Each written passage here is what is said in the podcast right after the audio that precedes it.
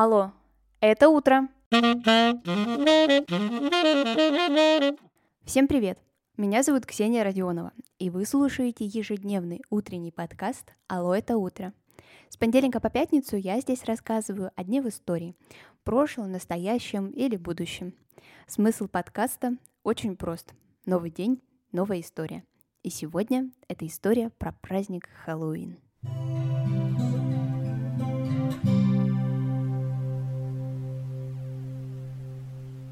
31 октября, ночь накануне Дня всех святых, непривычный нам, но распространенный во всем мире праздник Хэллоуин. Давайте же сегодня поговорим о том, откуда взялся этот день и почему в России его, мягко говоря, недолюбливают. Как вы знаете, многие современные праздники придуманы совершенно не сейчас, а берут свое начало сотни или даже тысячи лет назад так и с Хэллоуином. Перед тем, как стать тем праздником, который мы видим и знаем сейчас, он прошел много стадий и форматов.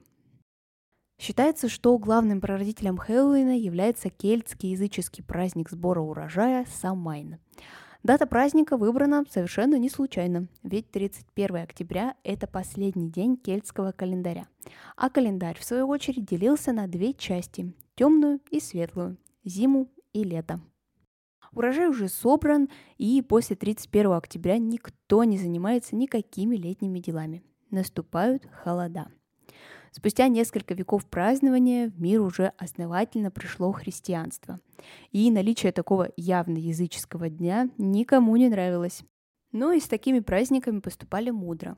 Их не отменяли, ведь большие праздники нельзя просто так взять и вычеркнуть из жизни. Память о них останется еще на многие-многие поколения. Было решено обратить этот день в христианский, День всех святых.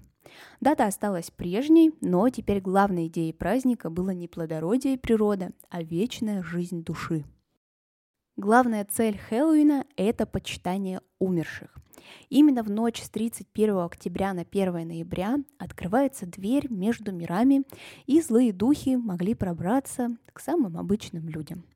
Для того, чтобы этого не случилось, сформировался ряд традиций, большинство из которых дошли и до наших дней.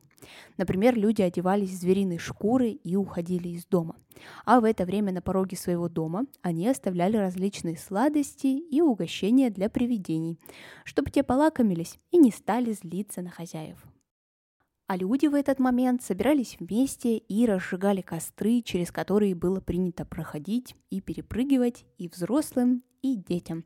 Так люди очищались от всего злого и плохого. А также в огонь потом бросали кости животных, и когда костер прогорал, по рисунку костей гадали на будущее. Как мы уже поняли, праздник берет свое начало в Европе, а точнее примерно на территории современной Великобритании. Ну и в Америке этот день не меньше, а может быть даже где-то и больше популярен, чем в Старом Свете. Это все благодаря мигрантам, которые перевезли праздник на новый для себя континент и не забыли его. Праздники – сила.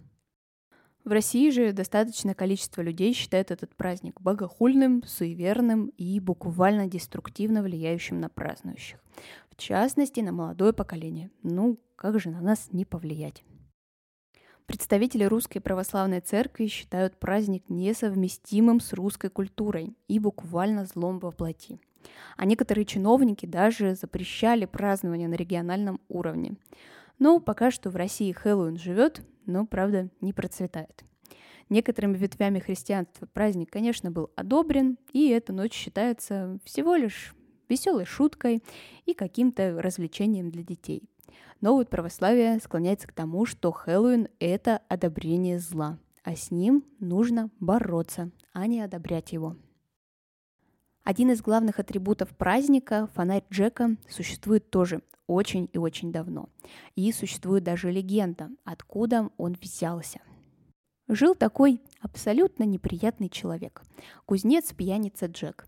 И однажды он решил посидеть в баре с самим дьяволом – Джек, ко всему прочему, был еще и большим жадиной.